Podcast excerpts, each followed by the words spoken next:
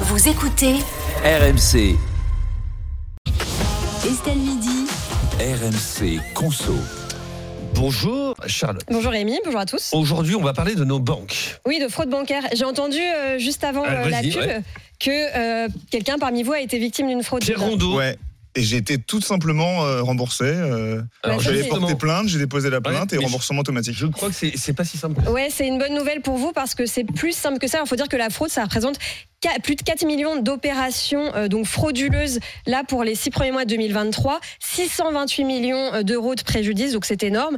Un préjudice évidemment pour les consommateurs, mais surtout euh, pour les banques parce que effectivement, normalement, elles sont tenues de vous rembourser. Ouais, J'ai bien entendu, normalement, ça veut dire qu'elles le, le font pas toujours. Ouais, alors dans deux tiers des cas, elles le font. Euh, quand vous volent, par exemple, votre carte bancaire, quand il y a des paiements frauduleux sur des petites sommes, il faut savoir que les fraudes sur les cartes, en moyenne, c'est 168 euros. Donc forcément, là, c'est des petites sommes, ils remboursent. Ça, c'est pour les deux tiers. Et pour le dernier tiers, pourquoi ça bloque Alors, en fait, depuis 2019, il y a un système de sécurité qui s'appelle l'authentification forte pour les paiements sur Internet. En gros, c'est un système de sécurité renforcé euh, mis en place par les banques pour éviter les fraudes. Ça va être soit la reconnaissance faciale, soit euh, vocale, soit euh, l'empreinte digitale ou alors un, un code secret. Mmh. Et à partir de là, les banques ont estimé que leur système était devenu infaillible.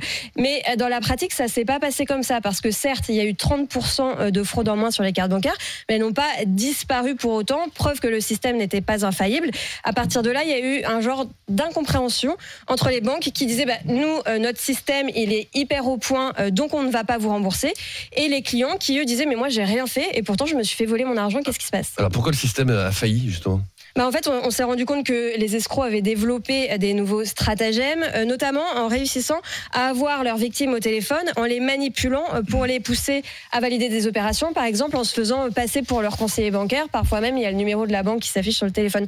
Euh, C'est pour ça que l'Observatoire de la sécurité des moyens de paiement, euh, qui est une instance qui en gros fait l'intermédiaire entre usagers, banques, autorités, a émis au printemps dernier un certain nombre de recommandations en invitant les banques à revoir un peu leur copie. D'ailleurs, Julien Lassalle en est le, le directeur. Écoutez.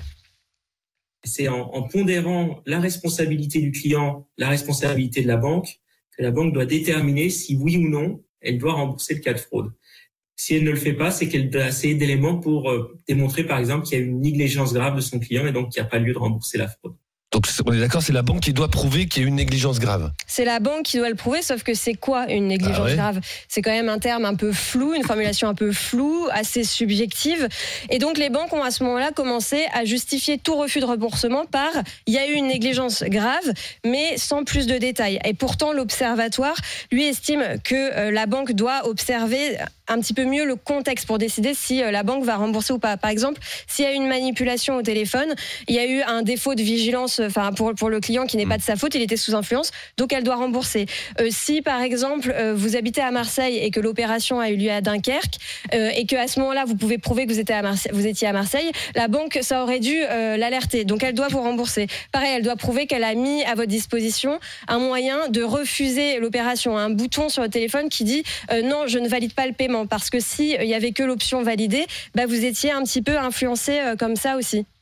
Et ces banques, est-ce qu'elles respectent aujourd'hui les, les recommandations Bah, en tout cas, elles sont pas contraignantes et on voit euh, fleurir le nombre de cas quand même euh, de gens qui nous disent euh, on n'est pas remboursé. Alors, est-ce qu'elles sont vraiment appliquées ou pas? L'Observatoire de la sécurité des moyens de paiement doit le vérifier cette année et rendre ses conclusions d'ici décembre 2024. Mais le conseil qu'on peut donner, c'est que si ça vous arrive, vous pouvez les opposer ces recommandations à votre banque dans une démarche amiable. Si vraiment ça fonctionne pas, il y a plein de décisions de justice, de jurisprudence qui nous prouvent que les banques sont condamnées à rembourser dans une grande partie des cas. Ouais, enfin, J'avais l'impression qu'on avait progressé euh, dans le fait. euh, moi, j'étais resté sur le fait que s'il y a une fraude, c'est à la banque de prouver que Oui, c'est vous, cas. Que, c'est vous qui, est- qui avez euh, Ouais. fraudé en quelque sorte. Enfin, en tout cas, vous n'avez pas respecté euh, les sécurités, mais bon, on sent que c'est, c'est- on est entre deux. Eh ben, en pratique, euh, en réalité, plus vous vous faites arnaquer d'un grand montant, d'un gros montant, Ah, plus la forcément. banque va être réticente. Et après, aller prendre un avocat, Ouais. payer euh, une procédure judiciaire pour faire valoir Bon, pouvoir. il faudrait peut-être que le Compliqué. législateur s'empare de, de la question. Ça serait peut-être bien. Ça serait bien, effectivement, pour simplifier un peu les choses. Merci beaucoup, Charlotte. On se retrouve demain? Euh, demain, non. Non, demain, lundi. nous sommes vendredi, mais On lundi, retrouve on se retrouve. On parlera des air fryers. C'est quoi Ah, c'est la mode maintenant. Ouais, j'en ai un, c'est j'en ai un, c'est. Ah, génial. ah oui, non, euh, on n'en parlera même pas nous. Nous, on en parlera C'est un truc pour les cheveux Non, c'est pour faire des frites sans huile. pas- marrant, ça. On en parlera Ah. même pas. Nous n'écouterons même pas. Nous n'écouterons pas lundi. Ça, c'était le Dyson. Des frites sans huile. Dieu N'importe quoi. Ah bah, Mais c'est génial. bah, Je viens pas lundi.